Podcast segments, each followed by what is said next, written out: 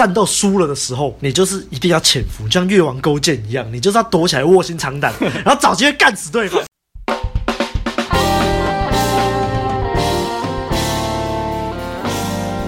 嘿呦，大家好，嘿呦，大家好，欢迎回到《问路人人生指南之被讨厌的勇气》第二页的下集。那上次我们在第二页的上集有提到自卑感啊，还有自卑情节这些重要的概念，也有在最后面提到重要的赛局理论，还有提供了一个小游戏叫做信任的演化。我们已经有把网址附在那个底下了，如果还没有玩，快去玩，很赞。那今天要讲的章节呢，是从从权力斗争到复仇，一直讲到从拥有的心理学到实用的心理学。页数呢是从一百零四页到一百二十八页，这次一样会有白马帮我们大致的梳理故事的脉络，然后我们一样会对故事的内容做出反应，到最后则是我们的心得总结。那开始之前，别忘了按赞、订阅、分享给你身边所有的朋友，还有最重要的，欢迎抖内给我们陪我们熬夜录音。那就开始喽。好的，上一次哲学家有提到，应该要把大家都视为伙伴，而不是敌人。那我们的年轻人他是有觉察的，就是他发现他确实是把身边的人都当成敌人，可是他就不太清楚到底要怎么样子才能正确的把人都当成伙伴呢？他感觉还是很像弗洛伊德的信徒，他坚持过去的创伤还是存在的，而且他觉得否定过去是一种不负责任的态度。好啦，那哲学家他就强调，就是一样，他认为过去的经验是由现在的你来赋予意义。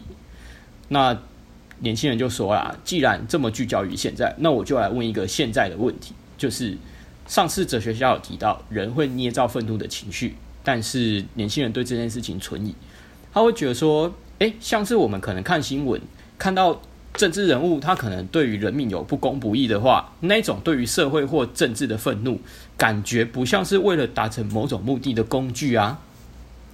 那哲学家就说啦，对啊，是没错啦。就是公愤，它确实是基于道德的、超越个人利益的情绪。那确实不是为了自己达成某样目的的工具。他的这种公愤是为维持比较长久。那上次说的那个就是属于私愤，那是想要迫使对方屈服的工具，是一种比较突发的情绪，所以它也是很快就会冷却了。那我们现在先不谈公愤，就是聚焦于私愤的部分。年轻人就问哲学家啊，那如果你今天无缘无故被痛骂一顿，你也不会生气吗？哲学家说就不会啊。年轻人很震惊，怎么可能不会？哲学家说，因为他会客观的去理解对方他暗藏的目的。诶，这个我看了其实就还蛮有感的，因为我很能懂哲学家他那种心情。当你知道对方他暗藏的目的，也就是为什么对方会想要。这样子来激怒你的时候，有时候反而自己就不会生气，因为你站在一种客观公平的角度去看，你就是不会被卷进去。好，我举一个例子，就是以前我也是跟那个研究所那任女朋友吵架，然后那个女朋友她就是很情绪化，她那个时候也无法理解为什么我那么难生气。然后她就她就问我说：“所以我现在泼你水，你也不会生气吗？”他就当场把桌上的水杯直接往我身上泼下去。三小啊，对。然后然后我就觉，然后我就觉得很无奈，我就我就拿旁边的布，就是稍微擦一擦。他就说：“干，为什么你这样子还是不生气啊？”结果他看到我这样，他反而更生气，就想要找我吵。可是我就觉得他很可悲啦，就是，哎，就是就跟你说，我不会因为这样而生气了。你你为什么硬要这样子来来测试我？我我为什么要生气？我知道你是为了要激怒我，所以故意做这件事情啊。那我我只会觉得很无奈，会觉得说干嘛这样，但不会生气啊。那你那时候的处理方式是什么？我就默默的擦，然后就不想理他，就自己继续做我的事情啊。对啊，我其实是真的不想。这是这是你在那个是你在九铁的第四条说住一起的那个女朋友？没错，就是他。啊、听得出来就有。如果那那那如果是现在的你，如果是现在的你被被这样泼水，你会怎么怎么解决？我就跑出去啊！我就不想要住那边了。我我那天我那天可能就去找我朋友去喝酒聊天，去做我的。对啊，我就不。啊，虽虽然说虽然说不用起反应，就是跟哲学家这里说这样，但是如果我是觉得泼水的话。是我的话，我应该就出门了。对啊，就不想理他。对啊，有病是不是？我现在的我会直接直接逃离那个环境，因为我不想要跟那种人待在同一个空间。对啊，对对。好啊，那那我们继续吧。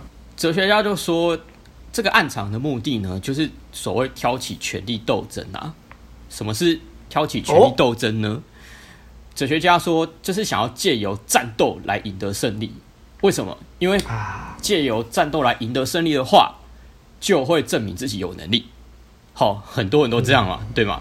他就举例啦，例如说，你今天跟朋友讨论政治，结果讨论到最后发现两个人彼此的立场不同，哎，越吵越凶，最后有一有一个人就跳起来骂对方说：“哎，你这很蠢哎！我们国家就是因为有你这种人才会没办法进步。”这个还蛮耳熟的，就是常会有人 用用用这种人身攻击。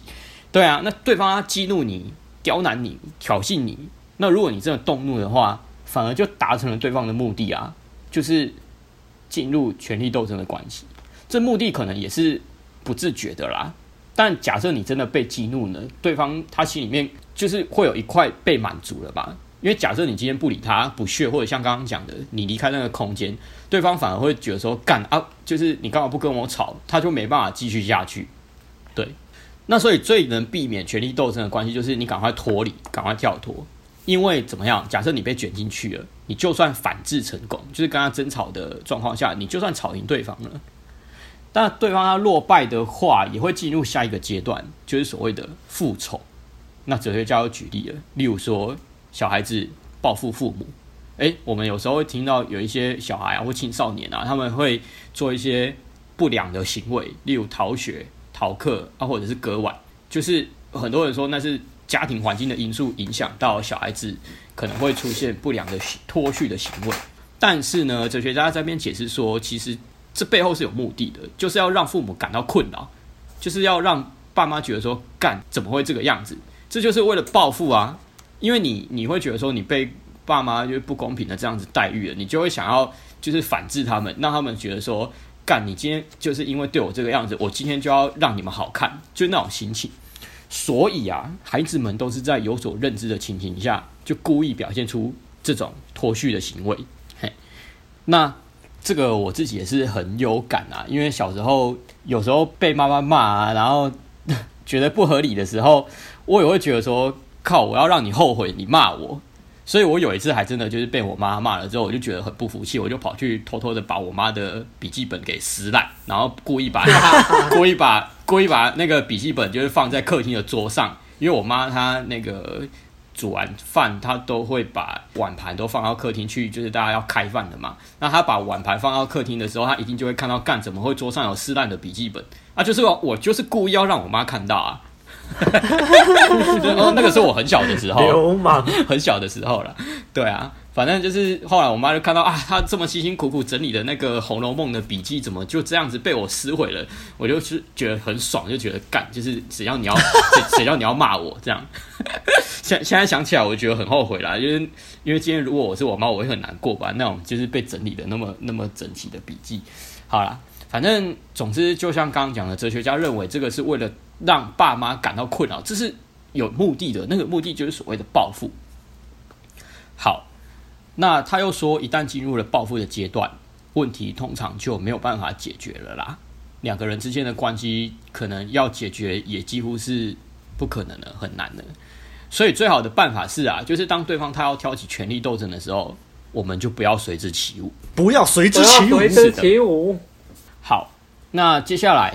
年轻人他还是不太能理解。他说：“可是如果遭受人身上的攻击啊，难道还要忍耐吗？”哲学家就说：“如果你讲要忍耐的话，就代表你已经被卷进去了，因为代表你已经生气了。你就是因为被卷进去，我很喜欢这段。对，代表你已经有了生气这个情绪，你才会忍耐嘛。如果你没有跳脱，如果你没有被卷进去的话，你根本不会有这种情绪、这种想法。你怎么还需要忍耐？对吗？”所以正确的方式应该是你从中脱身，不要去回应对方的行动。啊，对方要讲就让他讲他的啊，他讲他爽就好了嘛。反正你已经知道对方的目的是什么了。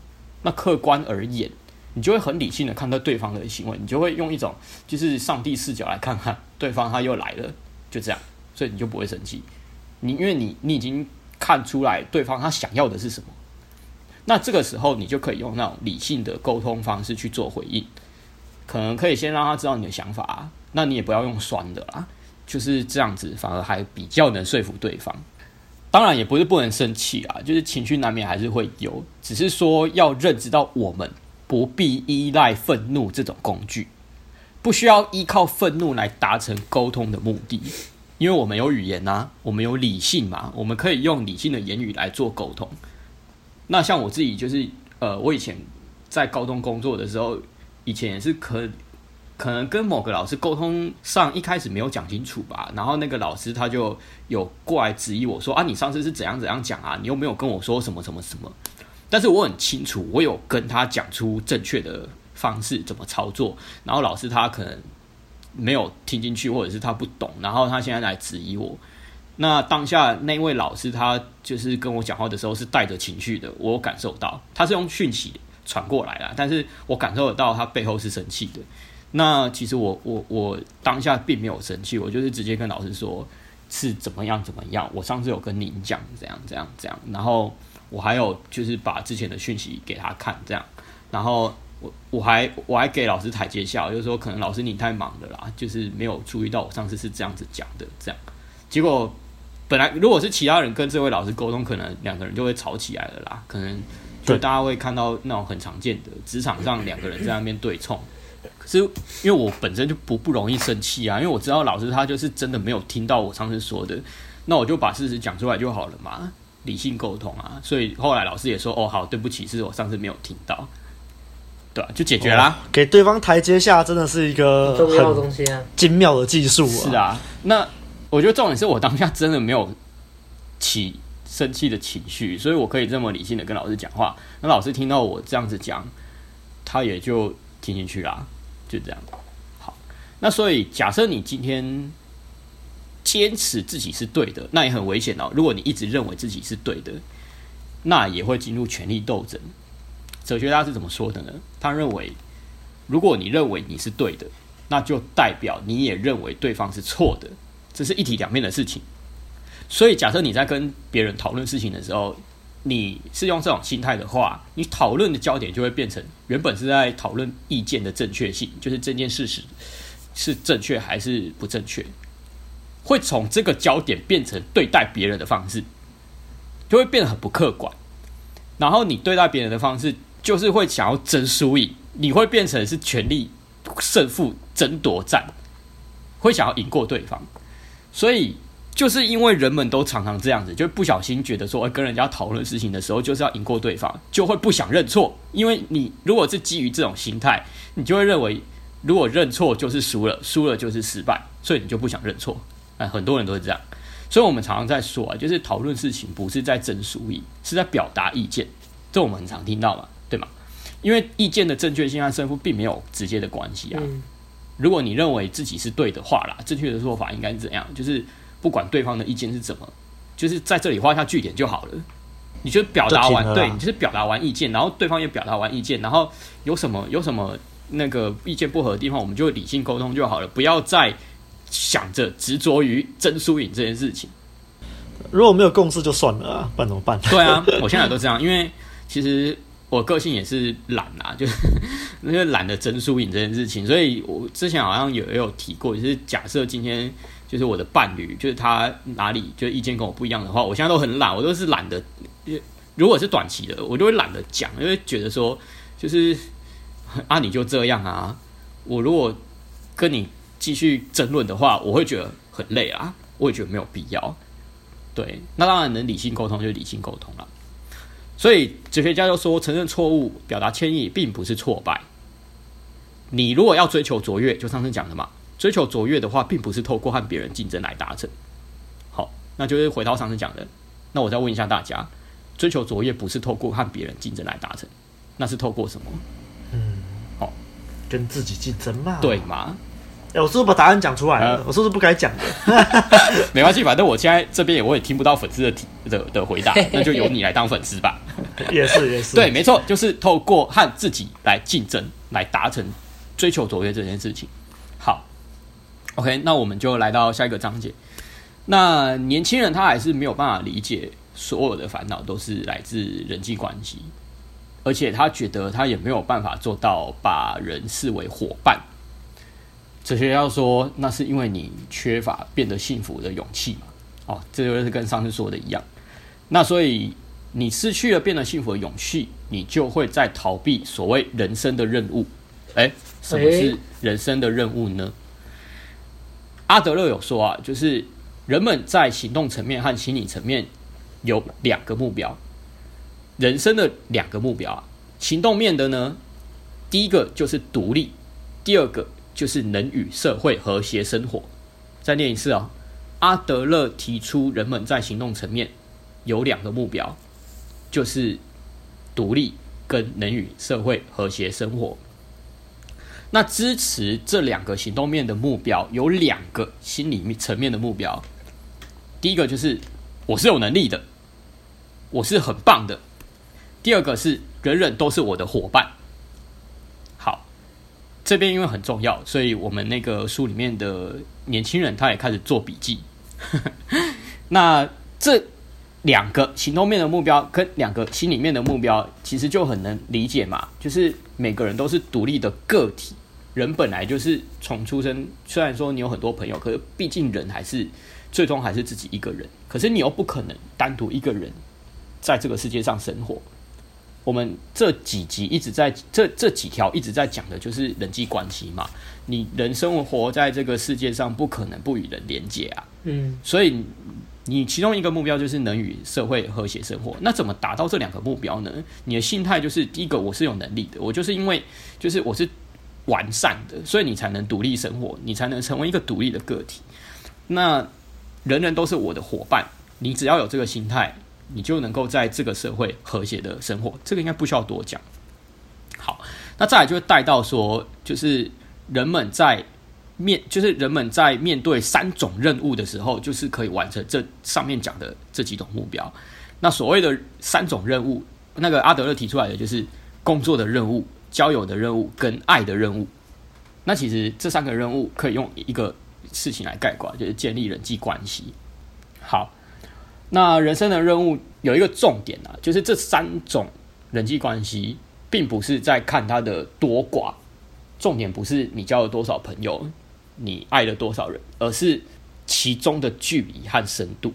哎，这我们就常听到了嘛。例如说，交朋友就是重点不在于交友的数量够不够多，而是你交友的深度有多深，还有你跟他之间彼此心里面的距离，心跟心之间的距离有多近。那为什么要叫做任务呢？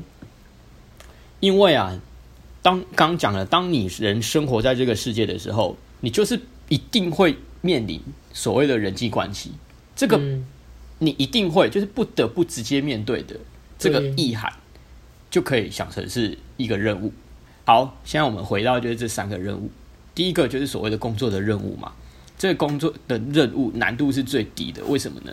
因为你在职场上，大家在合作的时候都有一个明确而且易懂的共同目标，那就是成果，就我们所谓的产出嘛。所以你们是不得不合作的，因为你有这个职场上的牵连。好，那年轻人就有提到，就是不工作的人啊，例如说尼特族、茧居族这些人，这他们是不是就是为了逃避工作中所受到、所牵连的人际关系，就为了逃避这个，所以才不想去工作呢？那哲学家就说：对啊，就没错，就这样，因为他们不想要被批评啊，不想要被谴责，不想要被视为无能的人。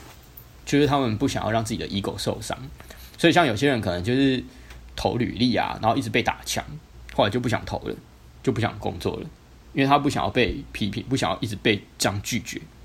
所以为了达成这个呃保护自己尊严，不想要在人际关系中受伤的这个目的，他就会不想要跟人家有任何的瓜葛，所以就会变成所谓的茧居组，待在家都不工作，或者是尼特组，也是就是你已经成年人了，你也。你也不是学生，但是你也不是员工，你也不去做就业辅导，就变成这个样子。好，下一个是交友的任务。这个交友的任务比工作任务稍微难一点点。那刚刚有讲了，就是我们也是很常听到交友的多寡是没有意义的，重要的是关系的距离以及深度。好，那年轻人啊，他就跟哲学家说，那。他觉得他就是几乎没什么朋友啦。那当然这件事情哲学家说，还是要先主动改变啊，自己要先改变，你身边的人、你的朋友圈跟环境才会跟着改变，而且是不得不变哦。你只要改变自己，你身边的朋友圈环境就是就是一定会变。好，那这其实也就带到我们选择朋友圈也是非常的重要啦。如果你你身边的朋友圈都是那种耍废的人，那没错没错，对，我知道你要讲什么。我们是不是之后也有想要录一集选择朋友圈？没错，没错。对，这个大家可以期待一下。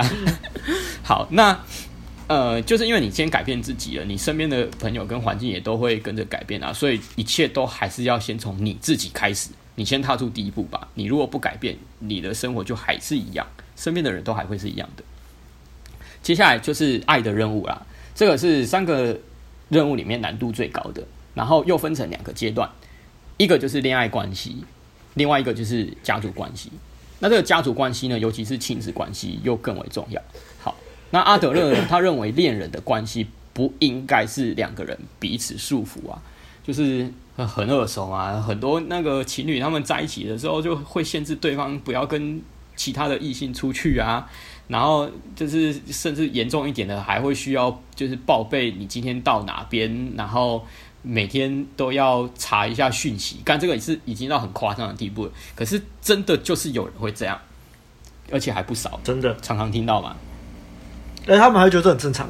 哎，干干这个这个，应该有在听我们节目的人都知道这到底问题出在哪边。好，那哲学家其实也都讲明了，他就说这种彼此束缚之下而结合的关系是撑不了多久的啦。真的啊，因为你你越是想要抓住对方，对方那个压力感到就是非常大的时候，谁不想逃？刚我也是曾经是那个，嗯、就是被被要查讯息的，然后就是到哪边都要跟对方讲的那种人。我曾经做过这种人，那个心理压力多大，大家应该可以想象。好可怕！是啊，就是当自己知道说那种感觉是有多么喘不过气的时候，我就不会对其他人这样了。尤其就是呃呃那个学了 inner 之后。更不会做出这种事情。那当然也就也就可以很好理解说，当你已经达成彼此信任的这种对等关系的时候，关系反而比较能够持久，比较能够长久。这应该不需要多说了。好，可是呢，年轻人他就说，这样感觉好像是在鼓励劈腿，因为你就是不不查对方跟谁出去，那有些人可能就是抓这个漏洞就会劈腿啦。干，哎。哲学家要说了，你就不能这样想啊！人只有在感觉，只要和这个人在一起，就可以自由尽情的展现自我的时候，才能真正感受到爱。哇，这个真的是讲的太好了，而且也能感同身受。就是你跟这个人在一起的时候，就是要放松自在嘛。我们也常常被我们身边的女生说：“哎、欸，跟你相处起来真的好放松哦，很自在，就是能聊什么就聊什么，对吗？”很常听到嘛。好，那这也让我想到，就是。上一次我们录的那一支脱离好人帮最后一集就是尾声，我们不是讲了一个故事嘛？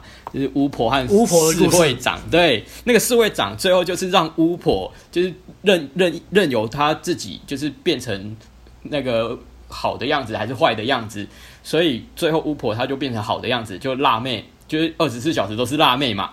那当时我们的教主就说：“对，因为女生她就是愿意跟一个能够让她做自己的男生在一起。”再说一次哦，就是女生会跟怎样子的男人在一起呢？就是这个男人他会让这个女生自由自在的做自己，开开心心的，就是这种男人。好，那就不谋而合了嘛。大家可以回去听我们那一支。好，你让他开心，他就会让你开心。对。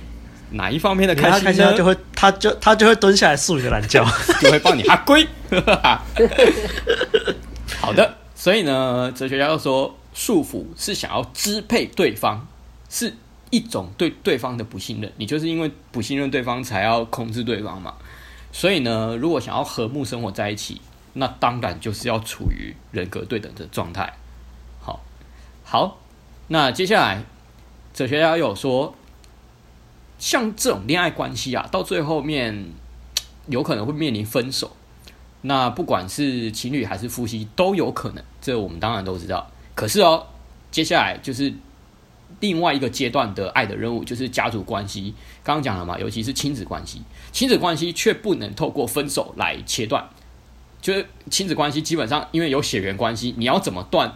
就算就是呃分隔两地，还是什么法律上就是不认这个母亲，不认这个父亲，你你还是有血缘的关系哦。所以他用了一个比喻，他说分手就像是剪断红线，这可以一剪就断。可是亲子关系呢，就像是顽强的锁链，你用小剪刀剪也剪不断的。所以呢，亲子关系是比较难的，因为你就是有不管怎样都断不掉。所以你只要出现问题，你就不能不应该去逃避，你是一定要去面对的。你就算一直放着，一直拖着，问题都不会解决。你绝对是要去面对的。那最糟糕的情况是什么？哎，就是维持现状，而且这种事情很常发生在我们社会，很常。没错，对，好，就鸵鸟心态啊，当做看不到。对啊，但是问题还是一直放着啊。其实也很常听到啦，就是家里面出现什么问题，然后其实我我心里面就想说，那应该要怎么样怎么样解决啦？应该怎样怎样怎样怎样？可是就是不去做，就是有些人就不去做，可能也怕面对那个问题时候遇到的心理压力、焦虑跟尴尬吧，就一样啊，就是会躲在舒适圈，所以就会想要维持现状。对啊。很多人都这样，就宁愿痛苦啊！是啊，就像我们之前举例说，例如说，一直觉得父母管很多啊，你又不搬出去，哦哦、对啊，对啊，之类的。我有朋友是这样子诶。好，接下来就来到下一个章节，就是聊到为什么会讨厌一个人。年轻人他就有说啊，就是因为他现在还是没有办法把身边的人视为伙伴，因为他觉得他讨厌的人很多。那哲学家他就说啊，就是那你为什么会讨厌这个人？呃。年轻人他就说，因为他有这些缺点，所以我讨厌他。这个其实是属于决决定论的看法。哲学家又说不对，你顺序错了，是因为你讨厌他，所以你选择只找他的缺点看。哦哦，再说一次啊。事实上，应该是因为你讨厌这个人，所以你一直选择找他的缺点来看。哦，这个就是目的论。那所以这就是一个问题啦。到底哪一个？才是先。哲学家说，你当然是先有讨厌他，或者是想要终止这段关系这个目的，所以你不断的找出满足这个目的的理由，也就是找到对方的缺点。哎，老实讲，就是也是想到身边很多人都是这样。那哲学家举了一个例子，就是情侣他们想要分手的时候就会这个样子。这个想要分手的时候，有时候也是不自觉的啦。例如说，可能对另外一半没感觉了。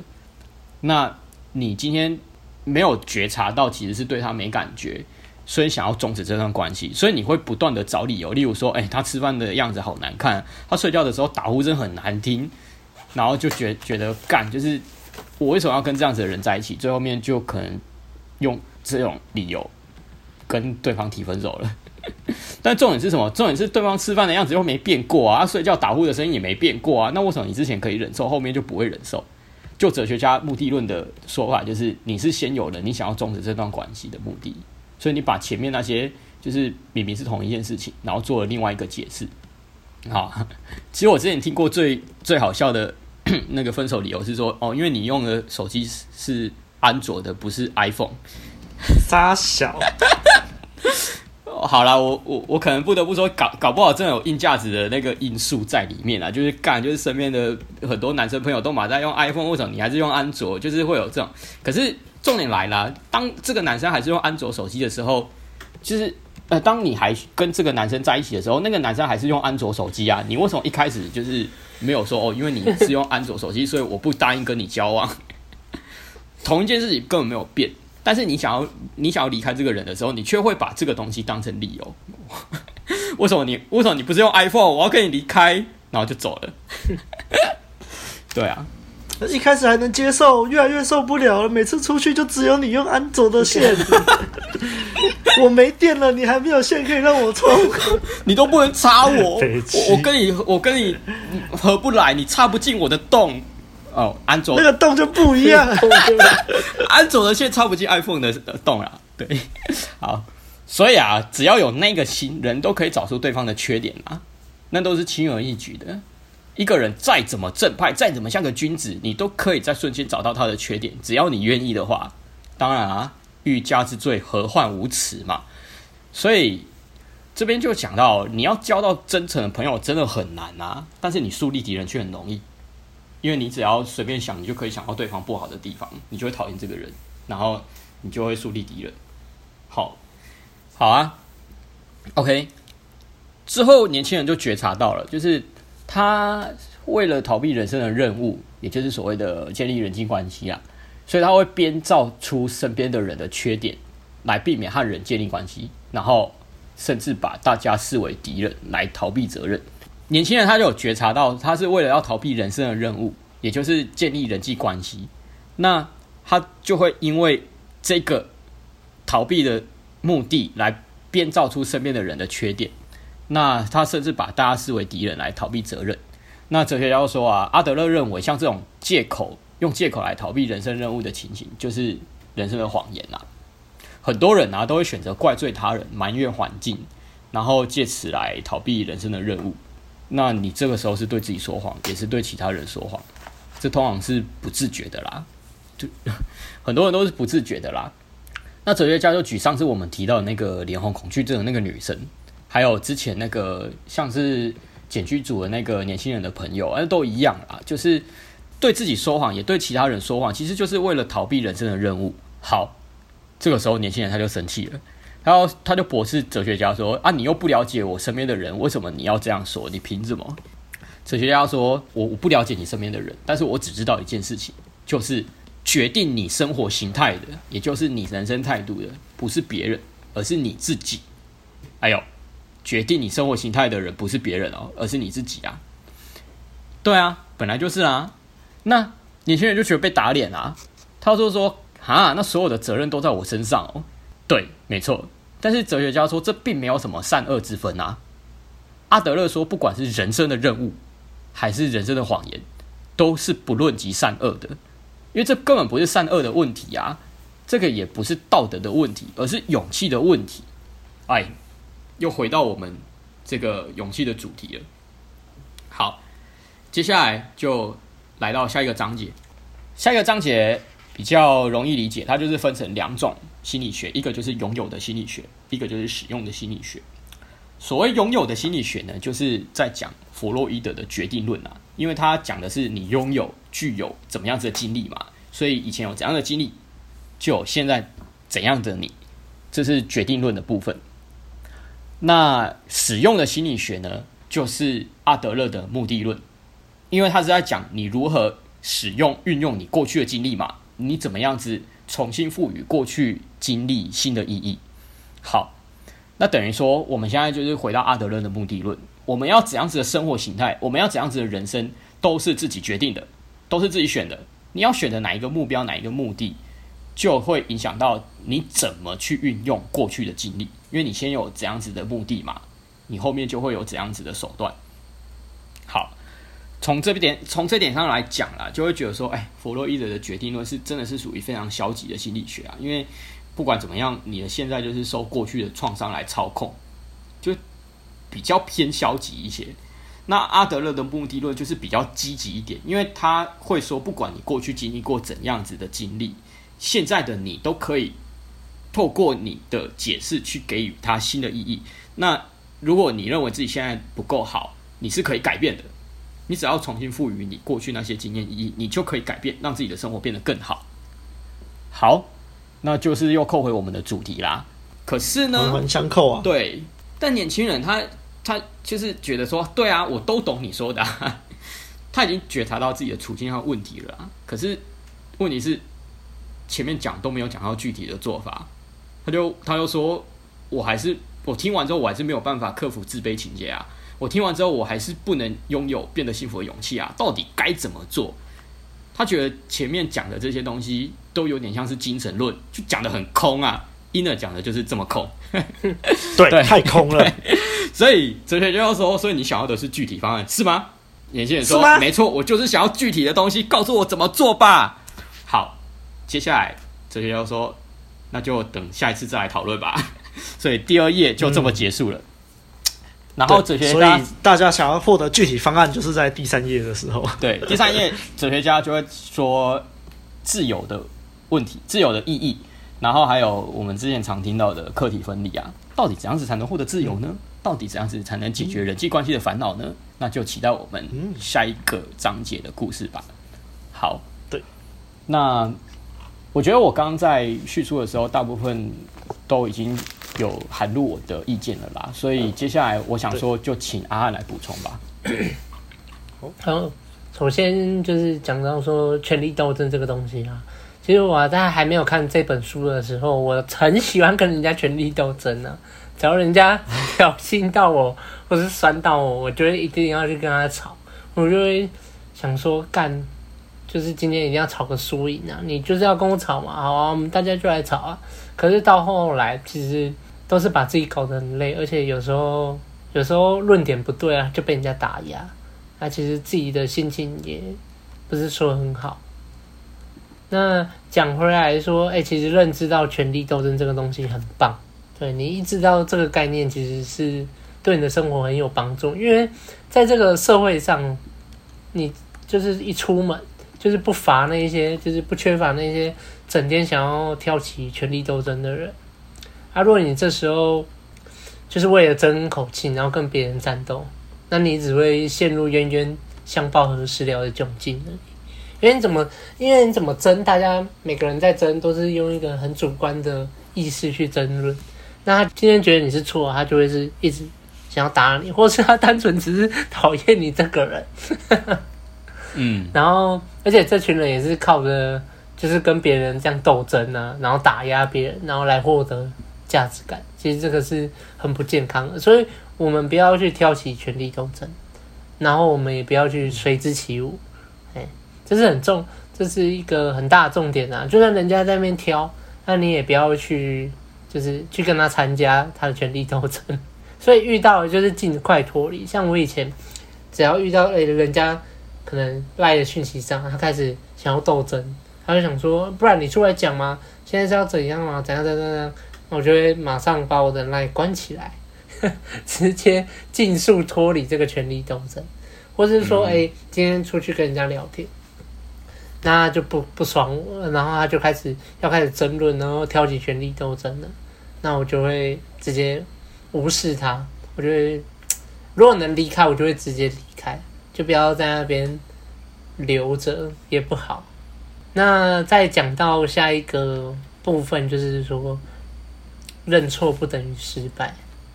其实这边我就是想到一个很直接的东西，就是说很多人都会把自己的价值跟自己的行为绑在一起。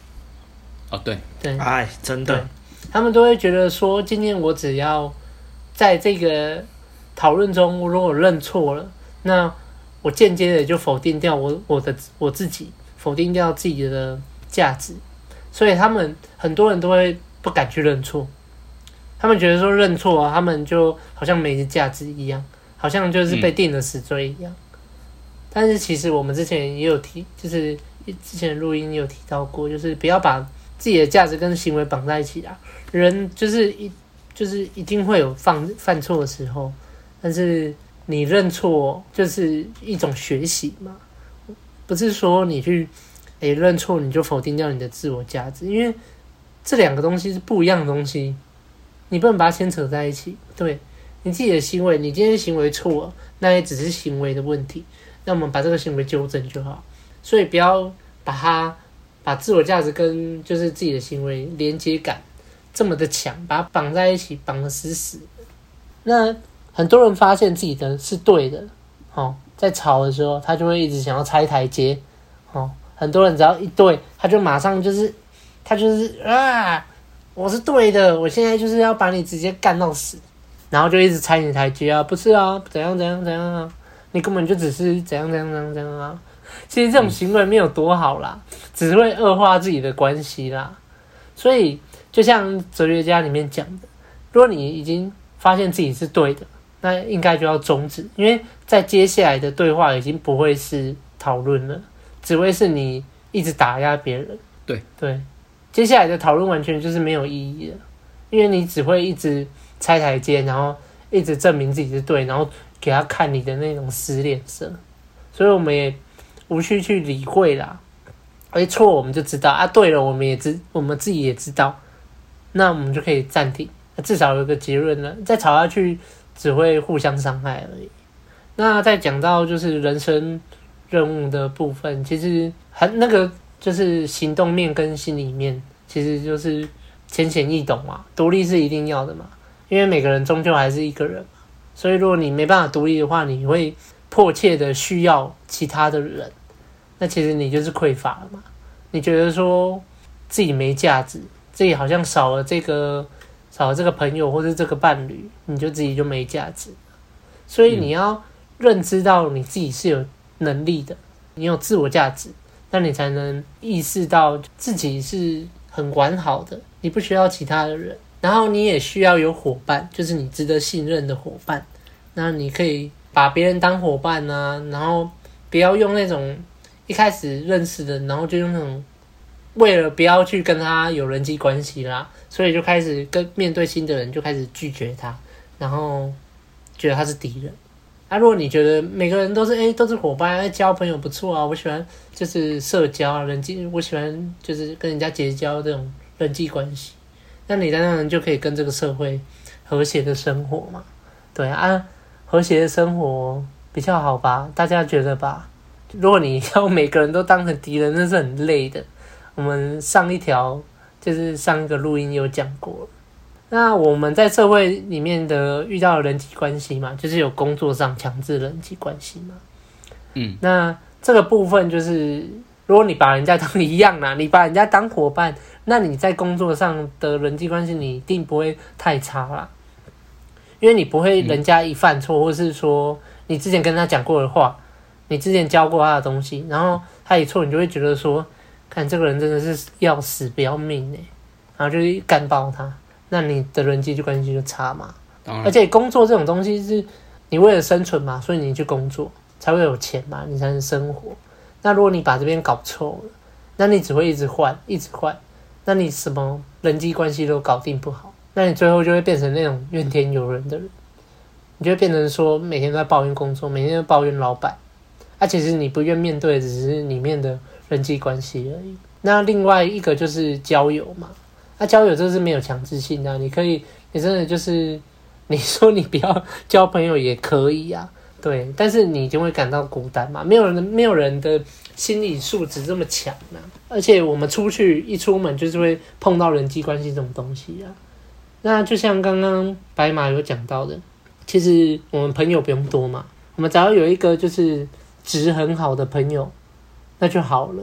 其实只要有一个就好了，嗯，因为这个值的好好的朋友，他会去纠正你，而且是善意的纠正。他觉得你不好，然后他会想要去帮助你，所以他会去纠正你。然后他也可以跟你去达成一些人生目标。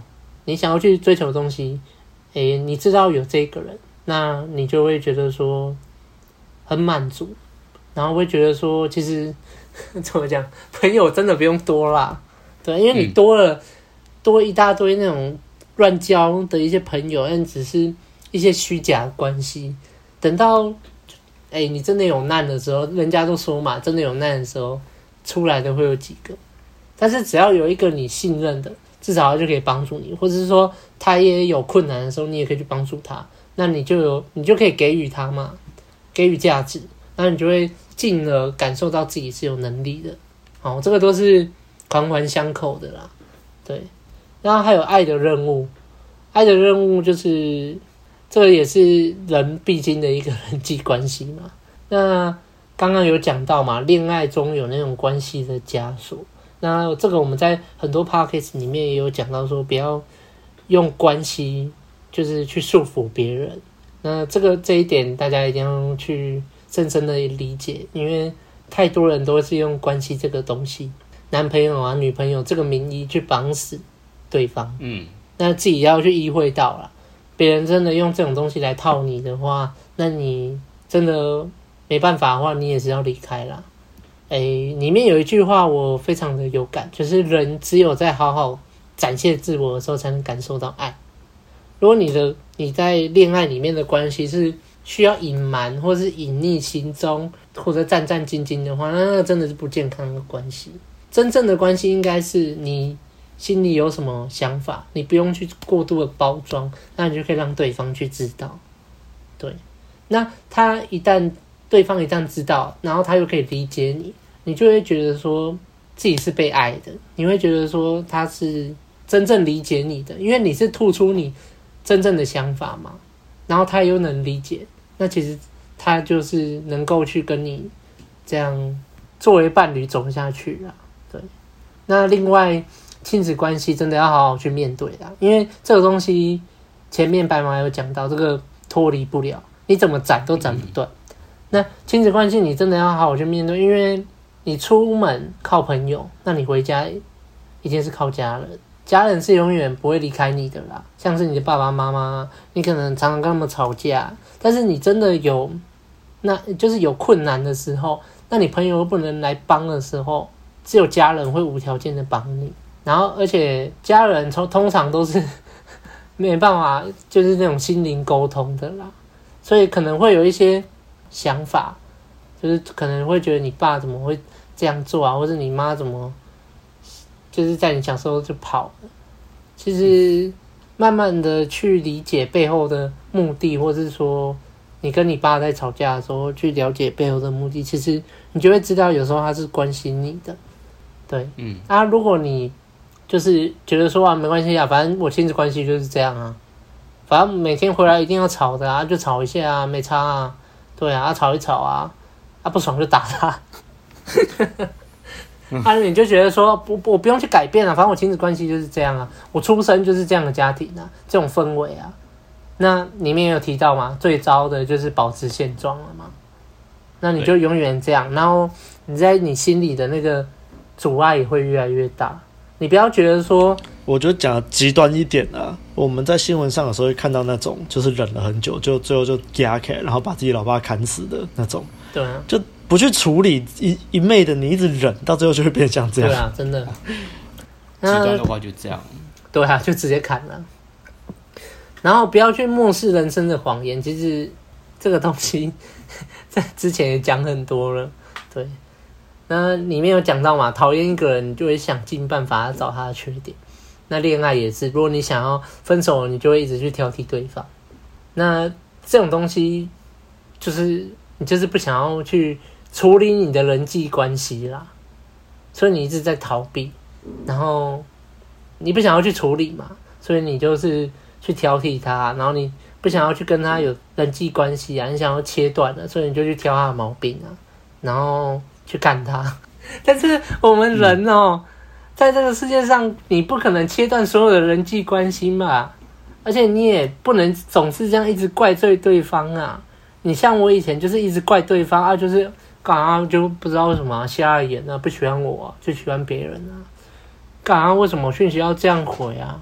骂他就是这种错误的那种观念，所以才会这样啊。我明明就这么好的人，然后不来攻，不来喜欢我，怎样怎样怎样。不要再怪别人了，先看看你自己吧。不要再合理化自己啦，嗯、快点改变啊！不要再一大堆屁理由了，一大堆什么。鸟蛋花一直喷了，你就只是不想改变嘛？不要再闹了哦。那最后就是拥有的心理学跟就是使用的心理学这本书一直在讲啊，很简单，就是不要去在乎你有怎样的经历嘛。然后哲学家一直讲，而是你怎么去定义它。像我可能以前大考失利，然后可能真的进了很差的学校，那接下来我可能要。考证照的什么，那你就会知道说，以前我有那种就是大考，我以为我已经准备好，我可能就是觉得说啊没什么，然后结果就考差。那我会赋予它意义，就是说，哎，我要把这个记住，我这次要再多多的准备，对，我要准备到我觉得真的很完善，我再去。对，我不能再像之前那样觉得说啊，反正这个东西看过一遍就好了，然后结果上场就死了嘛。就是你对于过去的经历，你不要觉得说啊，这个都是过去啊，不能改变啊，啊就是这样啊，啊，我心里就是有一个这样的坎啊，所以我现在看什么都不对啊，我以前被人家甩啊，所以我现在就觉得说恋爱这种东西是狗屁呀，啊，但是你不会觉得说过去你做过的事，你做过的错，然后就直接把你定罪了，变成说过去是一条罪名啊，我的过去就是这样，所以我现在就会怎样怎样怎样怎样。那个只那个说真的，只是一个逃避的借口啦。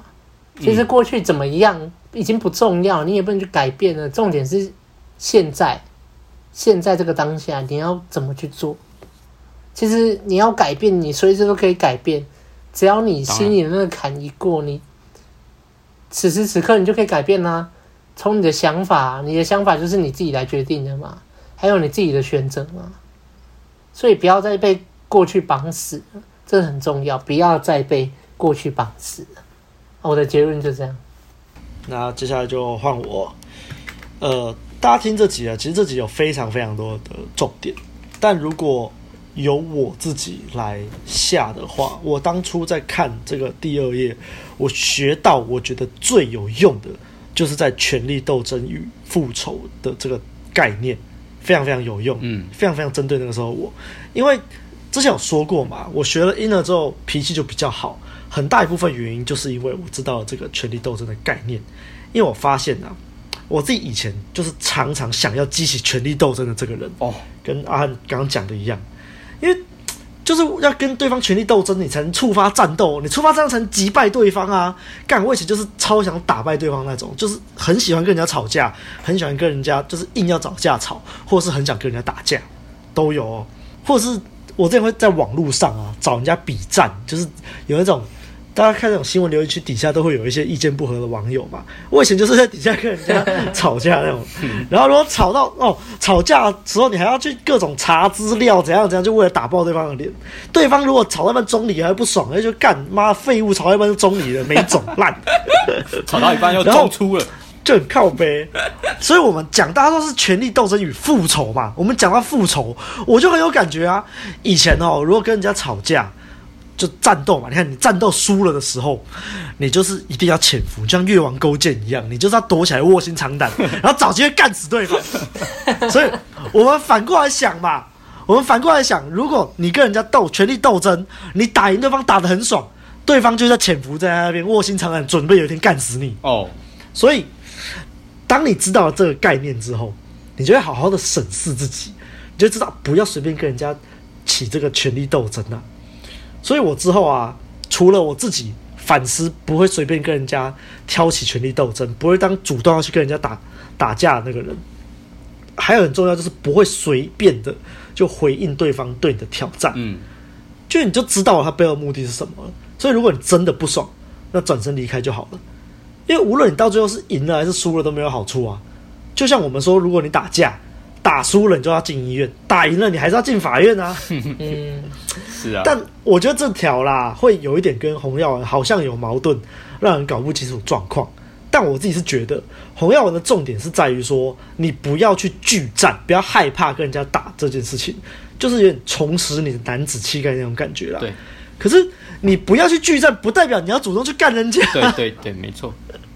就是你能转身离开的时候，你还是可以转身离开啊。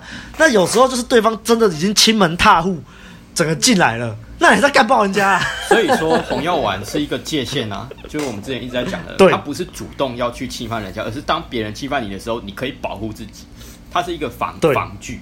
我们之前说过，没错。所以我一样不太认同，就是那种到处去出征的，或者是到处去酸别人的啦，不用不用做到这个程度啊，真的没必要。那。这就让我想到一句话，就是说讨论跟争论这有什么不一样？它异同之处在哪里？嗯嗯。以前大概有讲过啊，但我还是再讲一下。那争论跟讨论到底差在哪里呢？争论的目的是为了让自己获胜，那其实就是挑起权力斗争的意思。你挑起权力斗争进行争论的目的，就是为了证明我是对的，你是错的，为了让自己获胜。那什么是讨论？讨论的目的是为了让自己知道。什么叫让自己知道？就是哦，你知道我跟你的观点好像有点不一样哦。那我们来讨论看看，为什么我们的概念会不一样？嗯、那中间有什么不一样的地方？哦，那我知道了，我学到了。所以是保持着一个请教的心情，这才叫做讨论。所以哲学家才会跟年轻人说啊，如果你只想要争输赢的话，那讨论到这边就可以结束了。因为反正你就觉得你是对的啊，啊，你就觉得对方是错的啊，那还有什么好讨论的？就结束了嘛。所以。到后面这个章节在讲说，认错不等于承认失败，这个我也觉得非常非常贴切，因为很多人会觉得认错就觉得自己输了，觉得自己很烂，把它跟自我价值绑在一起，所以我才曾经写过一篇文章探讨这个现象，嗯、文章叫做《你的行为不等于你》。哦，那到时候再把这个文章贴到官网让大家看啊。好，OK。那接下来我们进行到人生任务这个章节，这是我当初比较看不懂的章节。不过现在再回来看，我觉得就是我们就聚焦在他说的工作任务、交友任务跟爱的任务。工作任务刚阿汉有讲了，其实就很简单、很贴切啊。没有人可以独立的完成所有的工作嘛，所有的工作都是跟所有人一起合力完成的。因为除非你是在原始时代，你真的在荒岛求生啊，那还没话说。但你看，你活在现代，你不可能有任何工作是独立一个人完成的。就算你看，好像我们在做自媒体，假设你一个人在做自媒体好了，但是你看你上传影片，你需要这个网络，你需要电力，这些也都是别人一起合力，你才有这些资源可以用啊。你把我刚刚就是有想要补充的讲走，因为我看到这边的时候，我就有疑惑说，哎啊，A B 不是跟我们说一个人就可以冲网络事业吗？然后后来就想想，不对啊，我要有网络啊啊！我如果我这个世界上没有其他人，我怎么会有网络可以用？我怎么会有对那个电力或者是那个？资讯设备什么的可以用，所以录音录影的器材也是别人制作的，对啊，给你你才就是你才能使用嘛，你不可能只有一个人的时候完成这些事情，对啊，所以就解决了这个疑惑。对，对，那交友的任务，我自己会把重点放在不要交一些三教九流的朋友啊，那些酒肉朋友真的不要，因为不然你就宁愿当孤狼啊，宁愿当，因为我们就有说了。刚刚就有说了嘛，就是交友圈真的很重要。那这个之就之后我们录那个选择交友圈再补充了。爱的任务呢，我也觉得是非常深刻，因为它完美诠释了哲学家在这边完美的诠释了两个人在一起就是要开心啊，不然在一起要干嘛？如果你在一起只是为了这个名分，为了这个责任跟义务，你到后来都只是在一直争吵，那没有意义啦。这我觉得就是这样。但是在爱的任务这方面，我觉得。他会有一点点跟洪耀文的学说有一点矛盾，毕竟在这里会强调说你要跟对方处于一个对等的状态嘛。嗯、那这个矛盾点就一样，请大家参考我们的洪耀文三部曲了哈。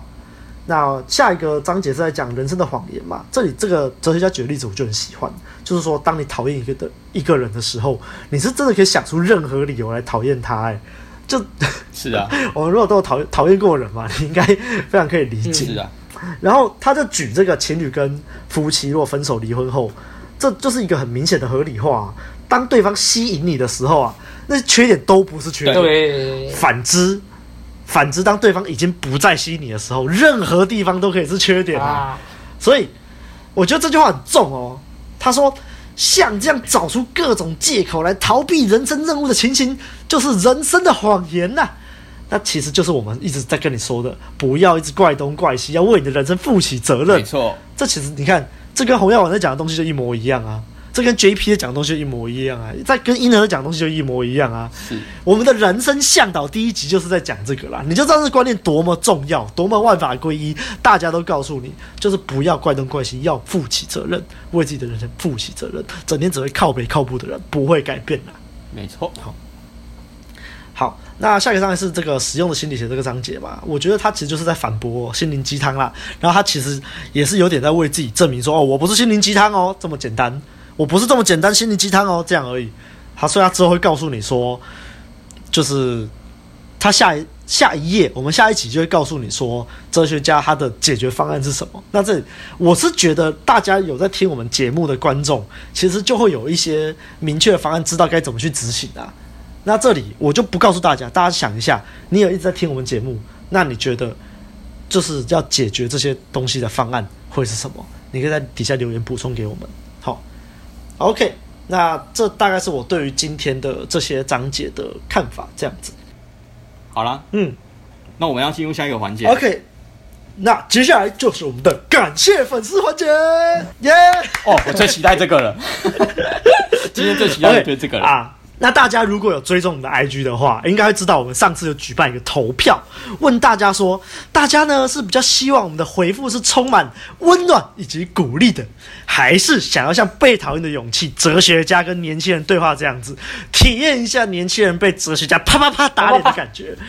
啊，看来我们的粉丝都是抖 M 啊！到最后这个投票结果高达百分之九十三的票数都是希望我们像哲学家一样真实的回馈粉丝的，所以。今天我会采取这个比较真实的回馈哦。那毕竟这个忠言逆耳嘛，脸可能会痛痛的，那就给大家五秒钟的时间，可以按暂停，做做一下心理准备，或者是你可以选择在这里就把这一集关掉，没有关系，我们不会责怪。把这题的 OK，五秒哈，主题讲完了，还有这样的哦，那就倒数啊哈，五、四、三、二、二、一，那我们开始喽。那今天要回馈的粉丝呢，是在二零二一年六月八号抖内了我们五十块钱的这个来自你们最忠实的粉丝熊宝，这是他的署名，嗯、来自你们最忠实的粉丝熊宝，那应该就是叫熊宝，嗯、你就叫他熊宝。OK，那我来我来念一下他的回馈好。他说：“感谢你们一直带来高质量的价值，也谢很谢谢，也改变了我很多。”当初在阿法朋友介绍 AB 奥克后，开启我的新视野，再来接触把妹界的私人好伦，我人生的贵人带给我很多转变。庆幸经过这么多，才让我接触到你们，不然我可能听不懂你们的东西。嗯，有可能的，有可能，我们东西确实有点硬哈。好，从一个自以为红药丸，到却还是舔狗的贝塔。到现在充满正面思维、自律、积极行动力的我，虽然我还蛮我还没交过女友、打炮过，但我完全不以处男为耻。当然，如果女生问我，我还是会跟她说我交过三四个。毕竟想象力是最强大的陷阱，而我也不以交女朋友、打炮为人生目的，我只把把妹当兴趣。我人生目标还是做自媒体，所以最近也把纾困金偷偷拿来买选择你的现实二点零学习啊，这个 AB 大大的产品哈，有钱就可以买时间，把别人的经验变成自己的，缩短成功的时间。当然一路上我能去取舍，我要什么不要什么，掌握自己的生活就这样。如果你们要帮忙，也可以跟我说，希望也能将正能量分享给你。好，我们谢谢熊宝，谢谢，还有谢谢熊宝的这个，就是这一些回馈啊，非常感谢。那 OK，那我们接下来就要进入我们的真实回馈环节了。所以熊宝，如果你在听的话，就你可以考虑要不要听啊。那我们今天的真实回馈环节会由我们的凶悍来为我们进行，来，我们欢迎凶悍，欢迎，我是阿汉。好啦，我们都很感谢，就是粉丝回馈给我们这些。哇、哦，熊宝也打了很多，就是感谢啦，感谢熊宝。那针对你的内容，我真的觉得，哎、欸，熊宝，我先讲一个问题啦，就是，哎、欸，下次如果你打的话，可以稍微注意一下你的用字，还有你的语法，因为有一些地方其实第一次看的时候，我有点看不太懂。确实，就是，哎、欸，对，像是 A B 那个奥克啊，那个课。还有那个把妹界啊的那个界，就是下次选字可以错字偏多，不然会变成说我们阅读的人会有点就是难阅读。还有一个地方就是，虽然我还蛮交过女友、打炮过，那 那那地方你看你错一个字，我就真的是看不懂。我后来就是这样一直读读读了好几次才知道说哦，虽然我还没交过女友、打过炮。嗯那我就直接来讲啦。这个回馈哦，看了其实看到后来我很头痛啦，因为你说啊，虽然你还没有跟女友打炮过，对不对？但是你也不以处男为耻嘛，这样 OK 啊？好，不能一不以处男为耻，处男有什么好羞耻的、好羞愧的？但是你说如果女生问你的话，你还是会跟她讲说你交过了诶三四个。三四个，对，嗯，那我觉得说，你为什么女生问你，你还是要跟，你还是要骗她呢？哦，我们你常常听我们问路人的 podcast，你就会知道，我们最讨厌人家欺骗了。再怎么样，我们的前提就是不要欺骗。对，你这个已经算是欺骗了，你明明就没有叫过。嗯，我觉得，如果想象力是最强大的陷阱，那你可以，我不知道你，你可以不要揭露啊，你就你就不要讲之类的。对。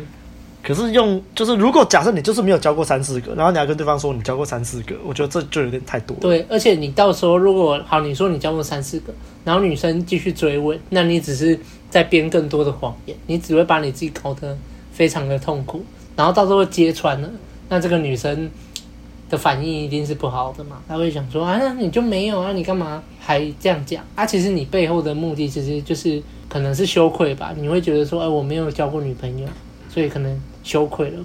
那你可这个部分，你可以再去想想看，为什么女生问你的时候，你会想要回答说我交过三四个？这部分你可以去就是好好的思考一下。那你也不以交女友打炮为人生目的嘛？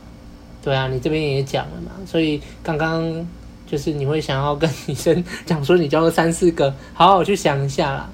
你说你只把把妹当兴趣啊，这样不错，就是本来跟妹子互动就把它当兴趣了。你人生目标还是有，那你说你人生目标想要做自媒体，所以你也就是拿纾困金去买了 A B 的产品哦，A B 真的很赞，对。然后有钱可以买，就是买时间啊，把别人的经验变成自己缩短的。这边也是一些语法的问题啦。我那当然，我一路上可以去取舍，我要什么，不要什么，掌握自己的生活。那你可能先不要欺骗，比较好，对，不然我会很质疑说你可不可以取舍，因为你要先搞清楚你自己的目的，对，你为什么想要去欺骗，或是说为什么想要去。